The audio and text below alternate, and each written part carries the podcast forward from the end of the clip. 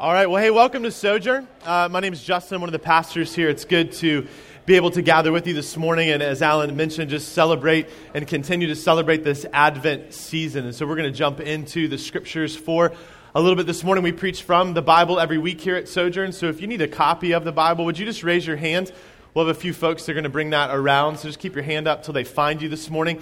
Uh, we'd love for you to be able to read along with us as we open up the scriptures. We're going to be in Luke uh, chapter 4 this morning. So if you already have your Bible, as you get that from them, uh, feel free to go ahead and turn there this morning. And um, if you don't actually own a copy of the scriptures, you can feel free to take those uh, as they pass those out. Take it home with you. We want you to have a copy of God's Word. Or if you know somebody that needs a copy of the scriptures, feel free to take that and go give that to them as well. But as we kind of get settled in here this morning, uh, let me pray for us, and, uh, and then we'll jump into Luke 4. Father, we give you thanks uh, that we're able to gather together this morning as your people, uh, as the church. Lord, it is a gift from you that we have one another.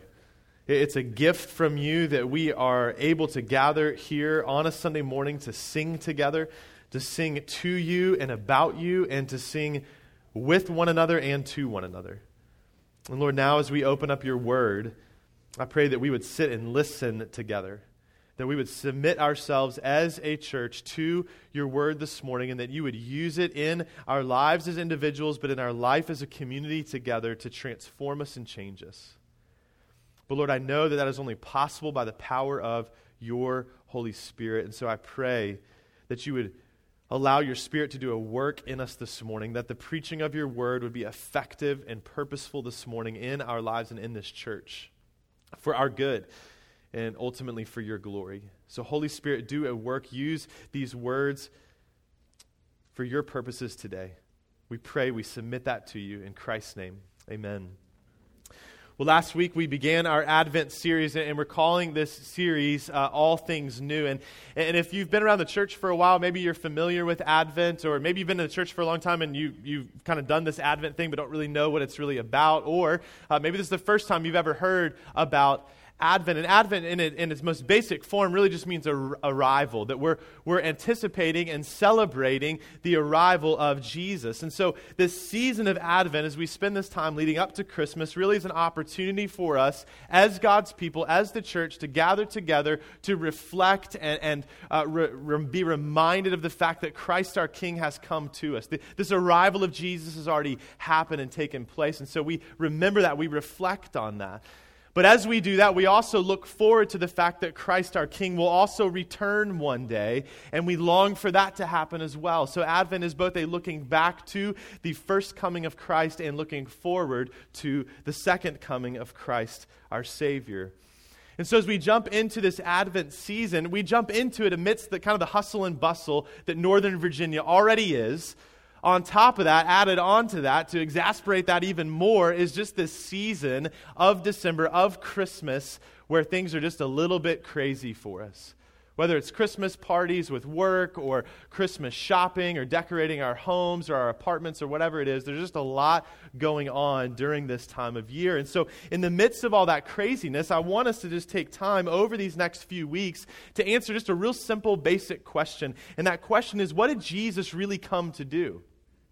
If Christmas is about celebrating the arrival of Christ our King and, and, looking forward to him coming again, what did he really actually come to do? And we could quickly run to the cross, right? We could quickly, well, I know Jesus came to die, and that's good, and we're going to talk about that. But is that it? Is that, is that all? Is that the totality of what Jesus ultimately came to do? See, in the midst of all that's going on in our lives, and all that's going on in our world, even right now, we can sometimes wonder what is really worth celebrating this time of year.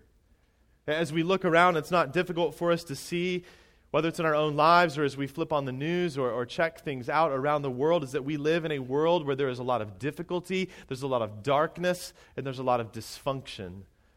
We, we can flip on the news and see that, but if we're honest, we don't have to look much farther than our own lives to realize that that's the world that we find ourselves in. And, and Alan last week kind of kicked off our series in, in this Advent time in John 1 and reminded us and encouraged us with the truth and the reality that Jesus is our tangible hope.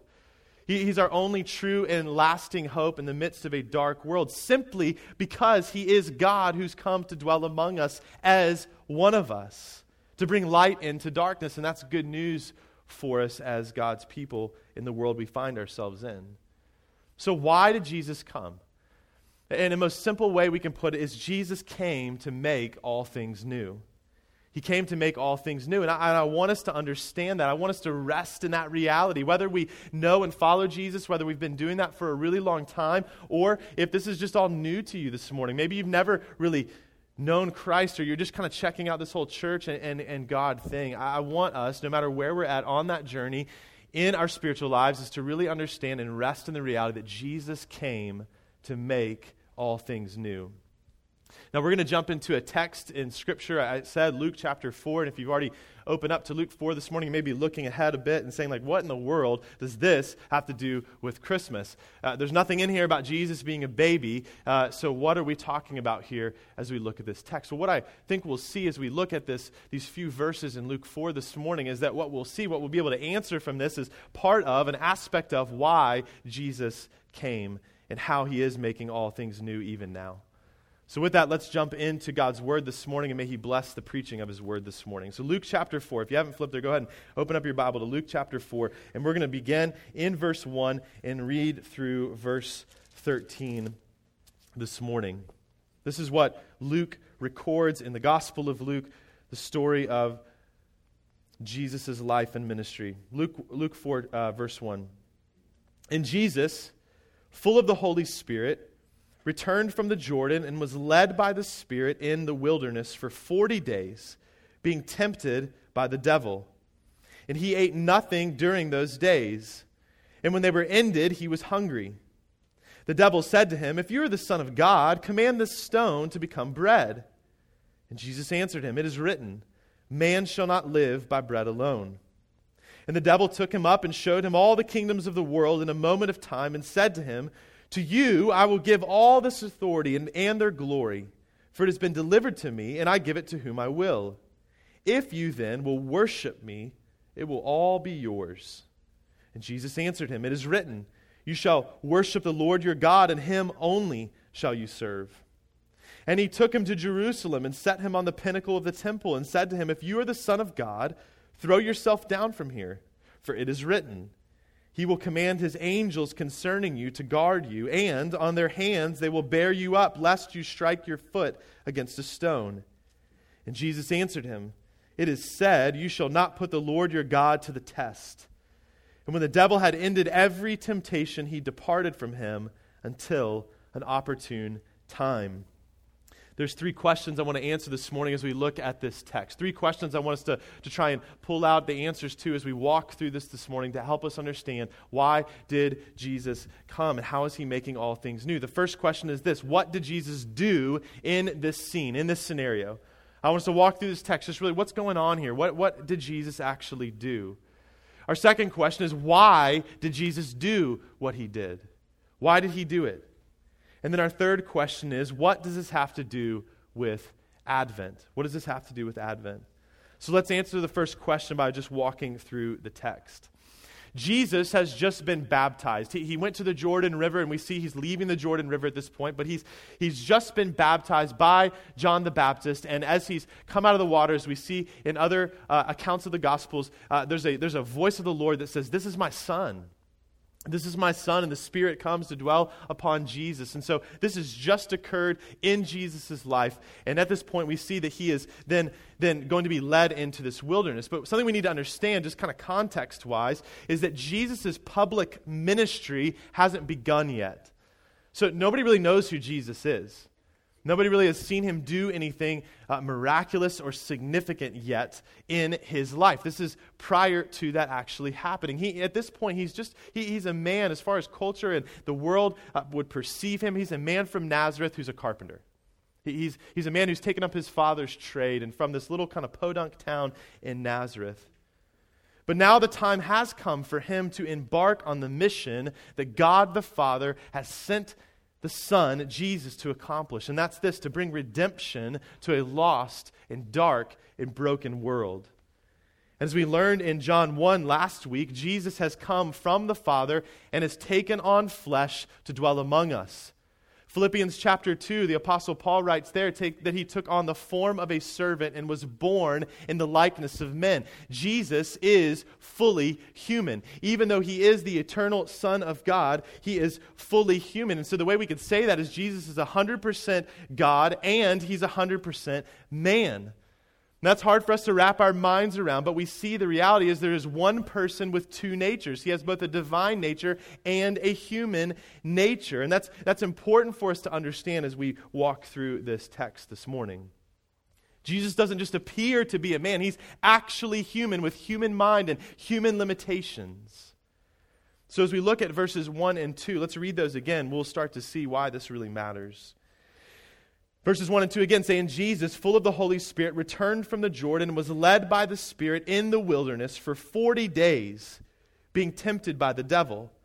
And he ate nothing during those days. And when they were ended, he was hungry. Jesus is full of the Holy Spirit and he's led by the Holy Spirit into the wilderness. It's a, a, desolate place. There's no one around. It's far from the safety and security and the comfort of the city.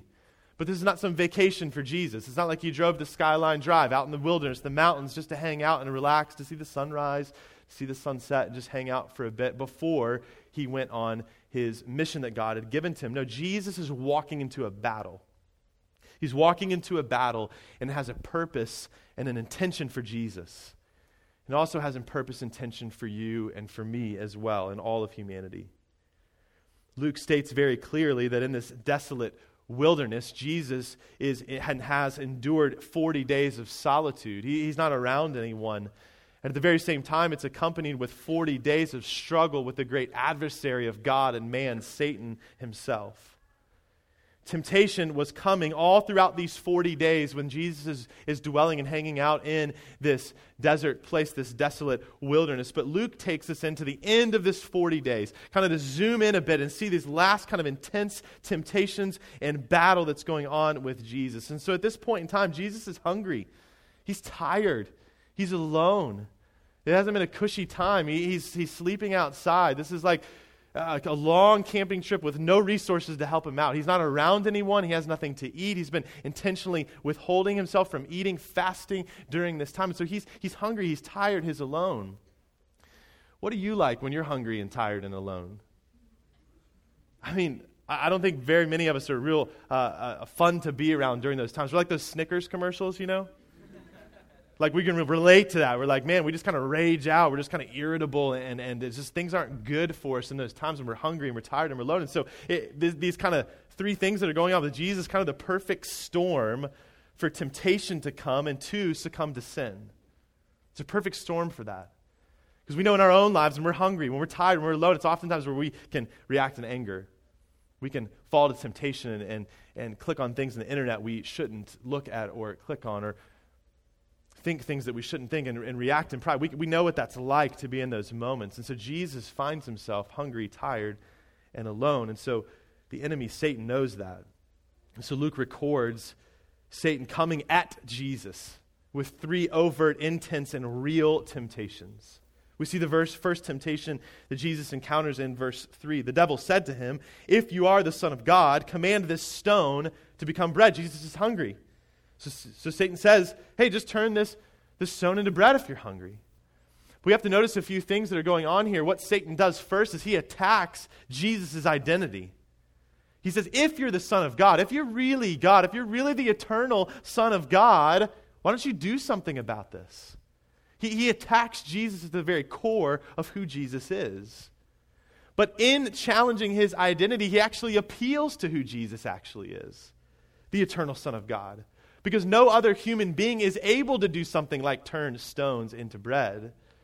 I mean, you and I, if we're hungry, we have an hankering for, for a steak, we can't go out in our backyard and turn our wood pile into some ribeyes, right? And it's not possible for any of us to do that.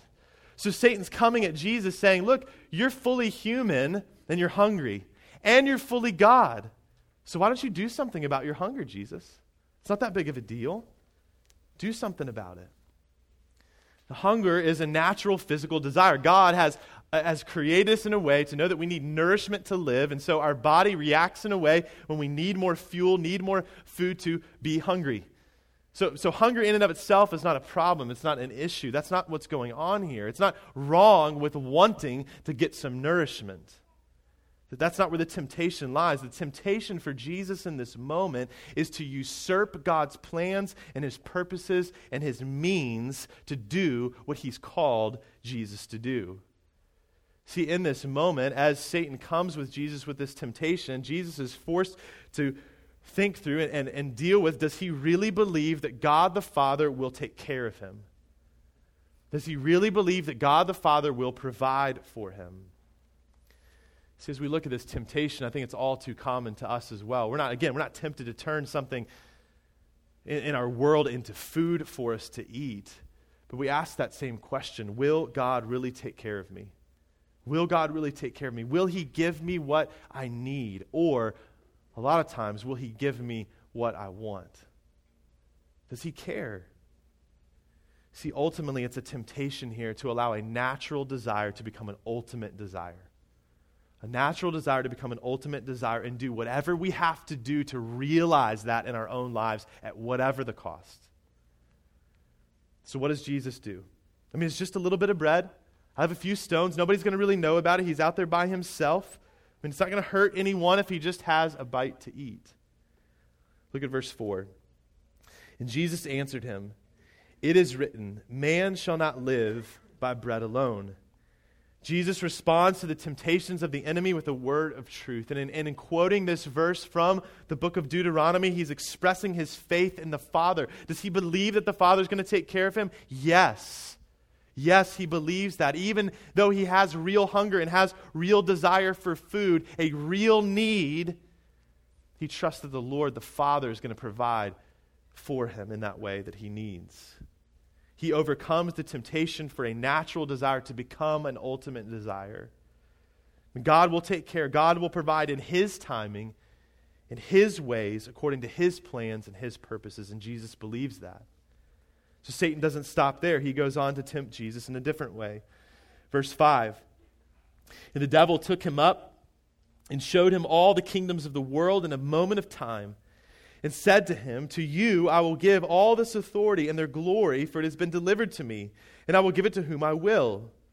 If you then will worship me, it will all be yours. So, in some supernatural way, Satan takes Jesus to be able to see all the kingdoms of the world. And, and some commentators and, and, and, scholars think it's just the, the current world at that time, so kind of just the Roman Empire. Others think, man, he's showing him all the kingdoms of the world of all time. So, America included in that. Everything in the world we have currently and in the future. He's, he's showing Jesus all the kingdoms of the world and all their power and all their glory and saying, all that can be yours. All authority over all those things can be yours. And those nations, those kingdoms will give you glory. They will worship and praise you. All you have to do to get that, Jesus, is bow your knee, worship me. Simple as that. Satan is appealing to a desire for power. He's appealing to a desire for control and personal glory and a personal kingdom. But the subtlety of this temptation is that Jesus already knows that all authority will be given to him. Psalm chapter 2, verses 7 through 8, the psalmist records there. He says this I will tell of the decree. The Lord God said to me, You are my son. Today I've begotten you. Ask of me, and I will make the nations your heritage and the ends of the earth your possession. So if Jesus knows that truth, knows that promise, if Satan knows that truth and knows that promise to Jesus, why is he throwing this out as an option for Jesus right here, right now? Because he's tempting Jesus to be a shortcut Savior. Be a shortcut Savior gets what's ultimately yours at the cost of sacrificing a little bit of worship, a little bit of loyalty to God. You don't need to suffer Jesus.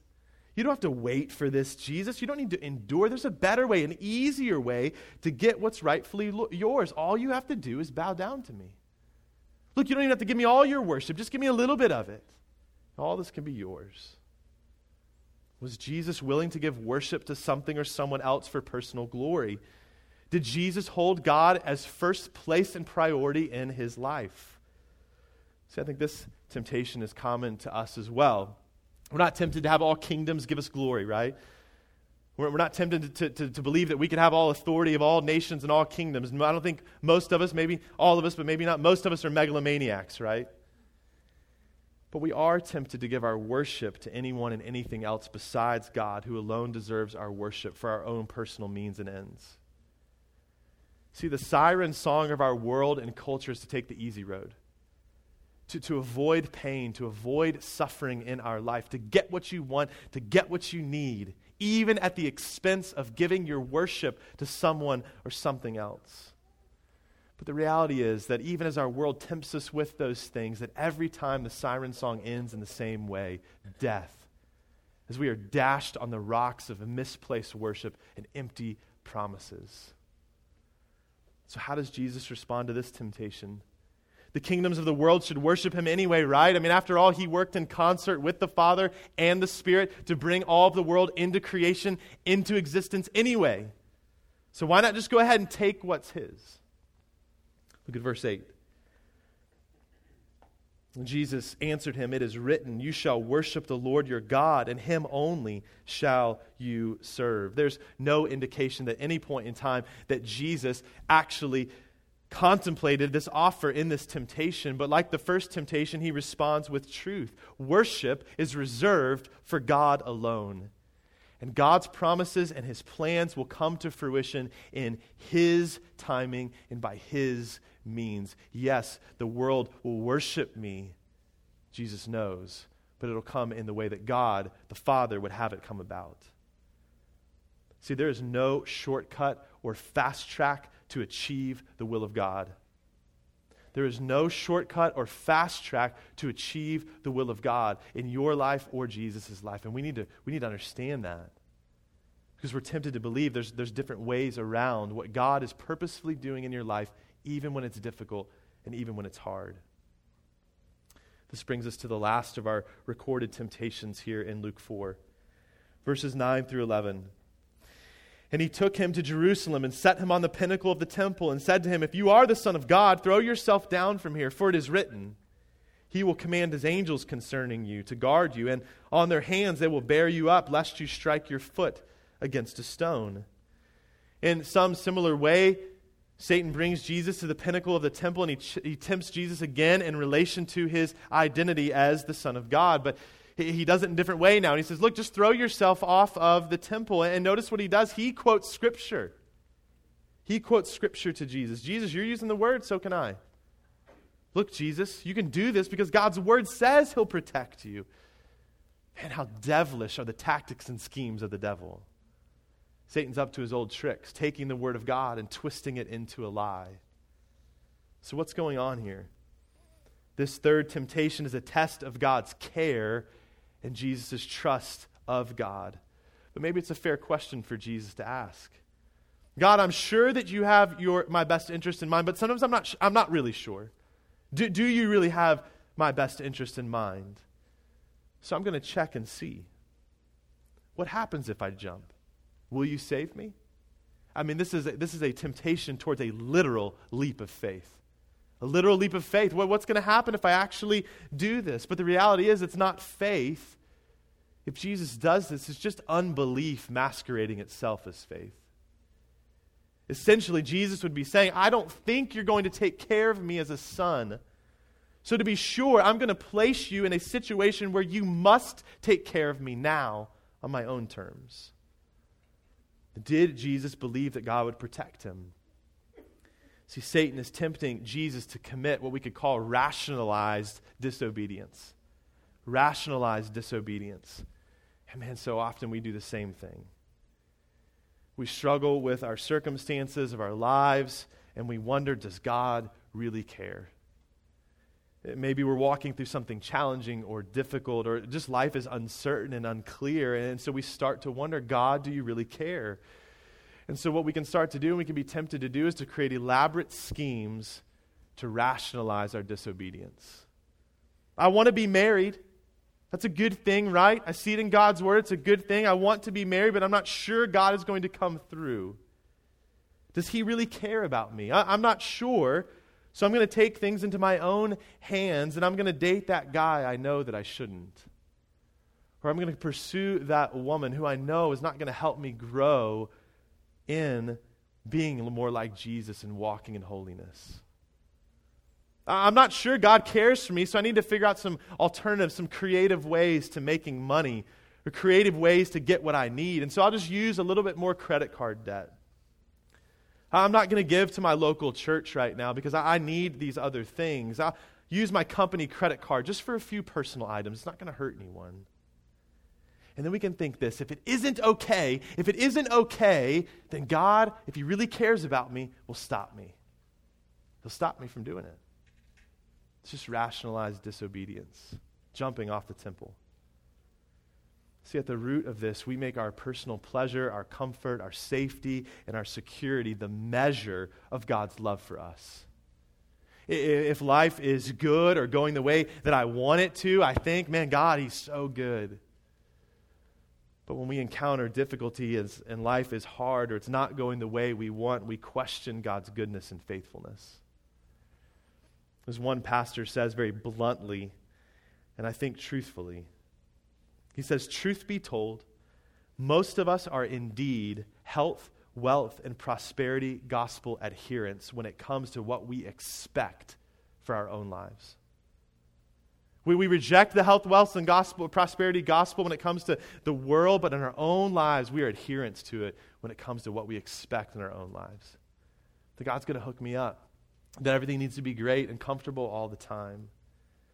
But our pleasure and our comfort and our safety and our security are always and at all times false gods. Because they cannot replace the one true God who alone gives comfort, who alone gives peace, who alone gives security in and through the reality that gives us Himself. And He says to each of us, He will never leave us, He will never forsake us. So, how does Jesus respond? Verse 12 And Jesus answered him, It is said, You shall not put the Lord your God to the test. Satan, you may be using God's word, but you're twisting it, you're taking it out of context. But this I know to be true. You don't test God in this way. See, this simple statement, this quoted verse, reveals something much deeper it's this that Jesus doesn't need to put God to the test because he can rest in and on the promises and proclamation of God that he is a faithful and good father and that Jesus is his son, period. See, his hope is not in his circumstances. His hope is not in the fulfillment of desires that he has. His hope is in God alone. So, what happens? Verse 13 And when the devil had ended every temptation, he departed from him until an opportune time. The devil departs, but he won't stop his efforts. He's going to keep coming at Jesus again and again and at another opportune time. But this brings us to our second question this morning is why does Jesus do this? Why does Jesus do this? Remember, it's the Spirit that led him here. This was on purpose. Jesus is not surprised by this. God the Father and God the Spirit are not surprised by this. See, one of the things we learn in this text, in this story, is that Jesus was truly human. He grew in his mother's womb. He passed through a birth canal. He came out covered in amniotic mess into a mess of a world.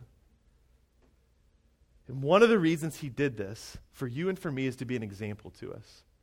To be an example to us. We see Jesus endure temptation as we do, yet not succumb to it. He walks in perfect obedience to the will of the Father, and he doesn't do it in some supernatural way.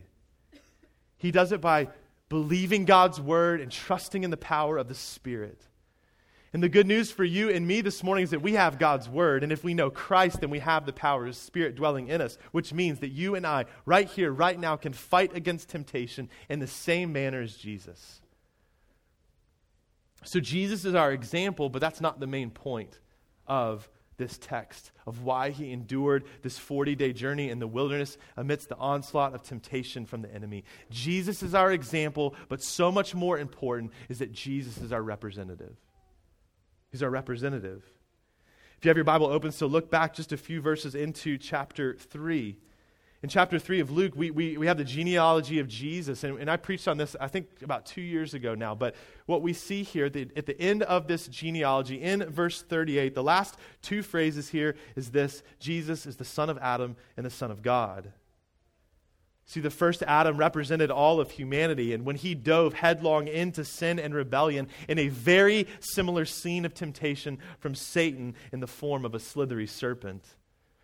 In Genesis chapter 3, J- Satan does what we see him doing here with Jesus. And man, we need to understand this. All of the temptations that Satan throws at us are oftentimes attacks that seek to malign God's word and God's character. Did God really say? But Satan is a liar the father of lies, John 8 44 said, This is his very character. Nothing he says to you, even if it comes from God's word, is not to be believed or be true. But in this moment of temptation, Adam and Eve did not believe God and his word, and they took the bait and they plunged the world into darkness. And so here again, we have a very similar scene, this time not in a garden, but a barren wilderness the same kind of wilderness that the people of Israel walked through, where they were tempted to focus on themselves and self preservation rather than the faithfulness of God. So interesting that Satan always comes in elegant evil. Elegant evil. I mean, it's a barren wasteland. What he offers seems so good, so needed, so necessary. But back in that garden with Adam and Eve, after temptation gave birth to sin and sin to death, God declared a promise in Genesis chapter 3, verse 15. He said, first, from now on, God's people would be at continual war with sin and Satan. Continual war. That doesn't sound like a good thing. But he ends it with a promise. He says, but it will not always be that way. Because a second Adam would come into the world and be a serpent crusher who would stomp the head of the sinister snake once and for all. And get this Satan knew that prophecy. He, he heard that from the Father. He heard that from him, spoken over him, that one day his skull would be crushed by a new Adam. And so he thinks if this is him, if Jesus is this second Adam who's supposed to crush my skull, you know what I'm going to do? I'm going to attack first. I'm going to go after him first. I'm going to take the initiative to attack him. Because if I can knock him off track, this is all not going to work out. But see, in his very attempt to knock Jesus off track of his mission to crush Satan's sin, he actually helps Jesus. Because, see, if Jesus falls to temptation, there is no salvation for you or for me. There's no redemption, there's no restoration. Why? Because in order for Jesus to be able to crush sin, he must be perfectly obedient. And Jesus must be truly tempted in order to be truly obedient. Hebrews chapter 2, verse 17 says, Therefore, he had to be made, talking about Jesus, he had to be made like his brothers in every respect. For what reason? So that he might become a merciful and faithful high priest in the service of God, a representative for God's people to do what? To make propitiation for the sins of the people, to be a worthy sacrifice, atoning sacrifice for God's people. See, it's not just that Jesus did endure this temptation and overcome it, it's that Jesus had to endure this temptation and overcome it. At the center of this vicious attack by an unrelenting, hell bent enemy were Jesus' faith, Jesus' focus, and Jesus' loyalty. Would he obey God? Would he submit to God's will and plans for his life? Would he trust God? Would he worship God alone? Would he do what Adam didn't do? Would he do what Israel couldn't do? Would he do what you and I need him to do? See, in this scene, Jesus doesn't prove to be merely an example for us. He emerges as the faithful Son, the true Israel, the second Adam, the faithful representative. Jesus shows in this moment that he is qualified to be the Savior, King of the world, and that he will indeed crush Satan's sin and death. Which means for you and I right now that Jesus is our only hope, not only in the life to come, but our life right now. Which leads us to our last question What in the world does this have to do with Advent? This is good. It sounds good. It's a good thing to be reminded of. But what does it have to do with Advent? And very simply, it has everything to do with Advent. And this is not a, a, story in Luke 4 about Jesus being a baby and coming in the form in that way, but what we see in this text is the answer, part of the answer to why Jesus had to come in the way he came. Jesus came, he arrived to overcome temptation and sin for us because you and I can't. Jesus came to set you free. Jesus didn't come to protect himself. He came for the world. He came for the church. He came for you. Here's the good news for you this morning. If you are in Christ, you are free now. You are free now. But while that's true, we also have to understand the reality that right now we are still walking in a wilderness. Christ has come to defeat Satan's sin and death by walking in perfect obedience, by dying a sacrificial death on the cross, and by rising again from the dead. God has made a way. He's made a way for you and me and all the world to be restored and reconciled to Him. But as you and I walk in this life, we recognize very quickly that full restoration has not come yet because sin still remains. It's not hard for us to see our world is broken down. Sin remains out there, but the reality is also that sin remains in here. See, at the center of all these temptations that Jesus endured and the temptations you and I are confronted in on a daily basis, from the moment your head lifts off that pillow in the morning, maybe not even that far down the road, as soon as you open your eyes in the morning, is the temptation to self focus and self satisfaction. So maybe we really are all megalomaniacs after all maybe just on a smaller scale. We want to be the sovereigns of our lives. We want to be the kings and the lords and the masters of our own kingdoms. And instead of giving glory to God, the only one who deserves all glory and praise and honor and worship, we're glory stealers. And we chase after, after other lovers instead of giving our love and our worship to God alone who deserves it. And this is not something we grow into, it's there from the get go. You can go hang out with my two year old son for a little bit of time, and you'll very quickly realize that he wants to be the Lord of his life doesn't articulate it that way. It's usually through saying no or throwing something at your head. he doesn't want to do what we want him to do, he doesn't like authority. Now, you and I maybe don't throw the same kind of temper tantrums with yelling and screaming, maybe. But we've become much more sophisticated in how we throw the same temper tantrum in a way that's more acceptable to our culture and our world. But the truth remains is that your life is not yours to rule over. And that's a good thing because all of us make horrible kings. See, God in His loving kindness and goodness is King and Lord and sovereign. And He is perfect in all His power and He is perfect in all His ways, even when we don't understand what He's doing. Even when we don't know what He's doing in our life at any given moment. See, this is where Satan comes in seeking to call into question God's character, seeking to call into question God's good word, he often begins by tempting you and me at the root of our identity just like he did with Jesus. Does God really love you? I mean, you're having a hard time right now in life. Isn't God supposed to be a good father? He's not taking care of you very well. Does he really love you? Are you sure you're his child? Man, you screwed up again? Thought you were supposed to be God's child. I thought you supposed to have the Holy Spirit and you're still struggling with that sin? Are you sure you really know him? You could be like God. You don't need him to rule over your life. You are what you do anyway. So just embrace your sin and live a life of freedom. But, church, what I want us to see during this Advent season is that you are not what you do, you are who you belong to. And in that is hope. If you've trusted in Christ, then you are His and He is yours even now. And because you are His and He is in you, you can overcome temptation and walk in freedom now. Because Jesus resisted first, you can resist temptation in your life now. No matter what it is, maybe you struggle with anger or lust or pride or greed or envy. No matter what it is, whatever temptation assaults you on a daily basis, you can resist it because Jesus did for you. See, our, our victory comes through Jesus' victory, it's not your victory. You don't have any victory on your own.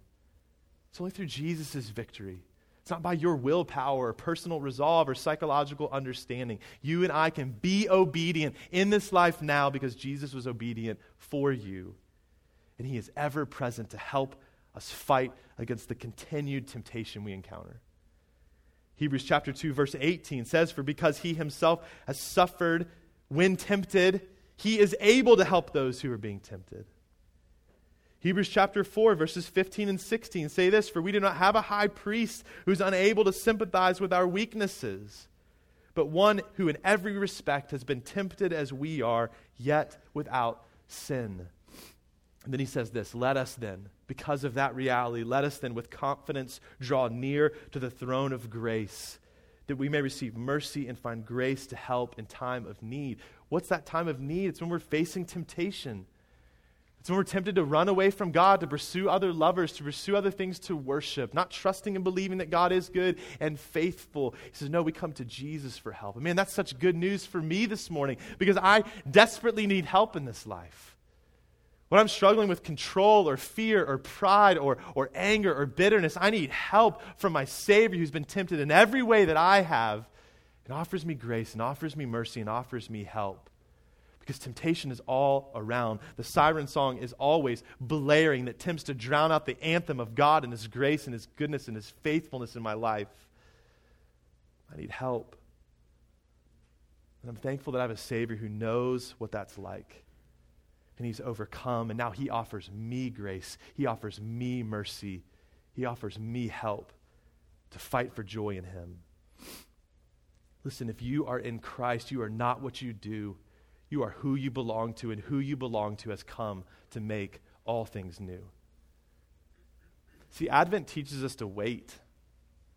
It teaches us to long. It teaches us to expect. And that's hard for us. We live in an immediate culture. Everything's at the touch of our finger on a little device. Everything's immediate for us. My wife just the other day ordered something on Amazon in the morning and it got to our house in the afternoon. That's crazy. When, the, when that starts to happen, that's what we expect. We, we, we want change now. We want what we want now. We are an impatient people. We're an impatient people. See, Jesus was tempted to meet his own needs in his own way instead of trusting and waiting on the Lord. But he didn't succumb to it, he waited. And as he waited, so we wait not on redemption. The cross has come. Jesus has died. If you know Christ, your faith is in Christ, then your sin has been paid for in full, past, present, and future. So we don't wait on redemption. What we wait for is for God to complete the good work He's begun in you. We wait for Him to make us more and more like Jesus, even as we still struggle, believing that He will. Listen to me this morning. Jesus is not done with you. Jesus is not done with you. He never grows impatient with you. He never grows impatient. He knows exactly where you are right now. He knows exactly what you're dealing with right now, and He knows exactly where He wants to take you.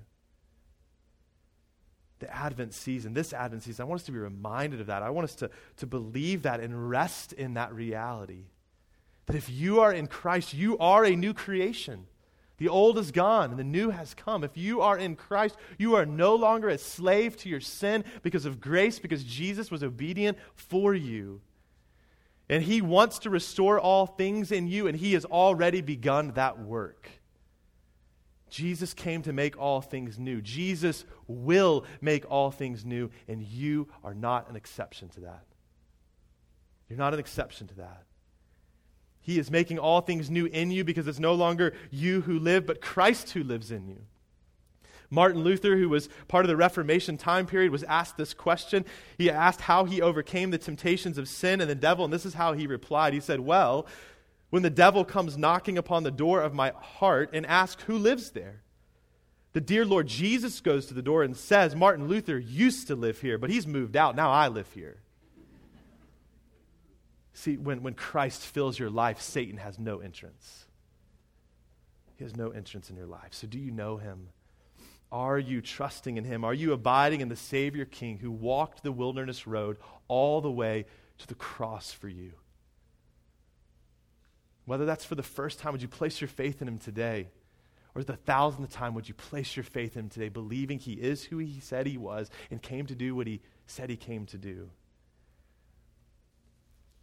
Our church is called Sojourn Church because this is not our home. This is not our home. We're journeying through. We are on a sojourn in a wilderness right now, but as we sojourn in the wilderness of this world, we long for Jesus to come again and finish his good work and bring us all the way home. So, this Advent season, may that be what your mind and your heart are most focused on. May it give you great peace and great joy and great hope and great comfort in the midst of the wilderness, knowing that light shines in the darkness and the darkness has not, will not overcome it. And to that we can say, Amen. As we come to the table this morning, I want this to be our first Amen today. Let this be your declaration that your hope is found in Christ alone, that Jesus is better than anything this world offers you or anything that Satan tempts you with. You know, the season of Advent has been turned into a season of avarice. As you eat the bread and drink the cup this morning, may the presence of Christ that's here, that's here this morning, in this time, may it lift your gaze off the things of this world and place your heart and your mind once again on the one who alone is worthy of our worship. Eyes off me, eyes on him.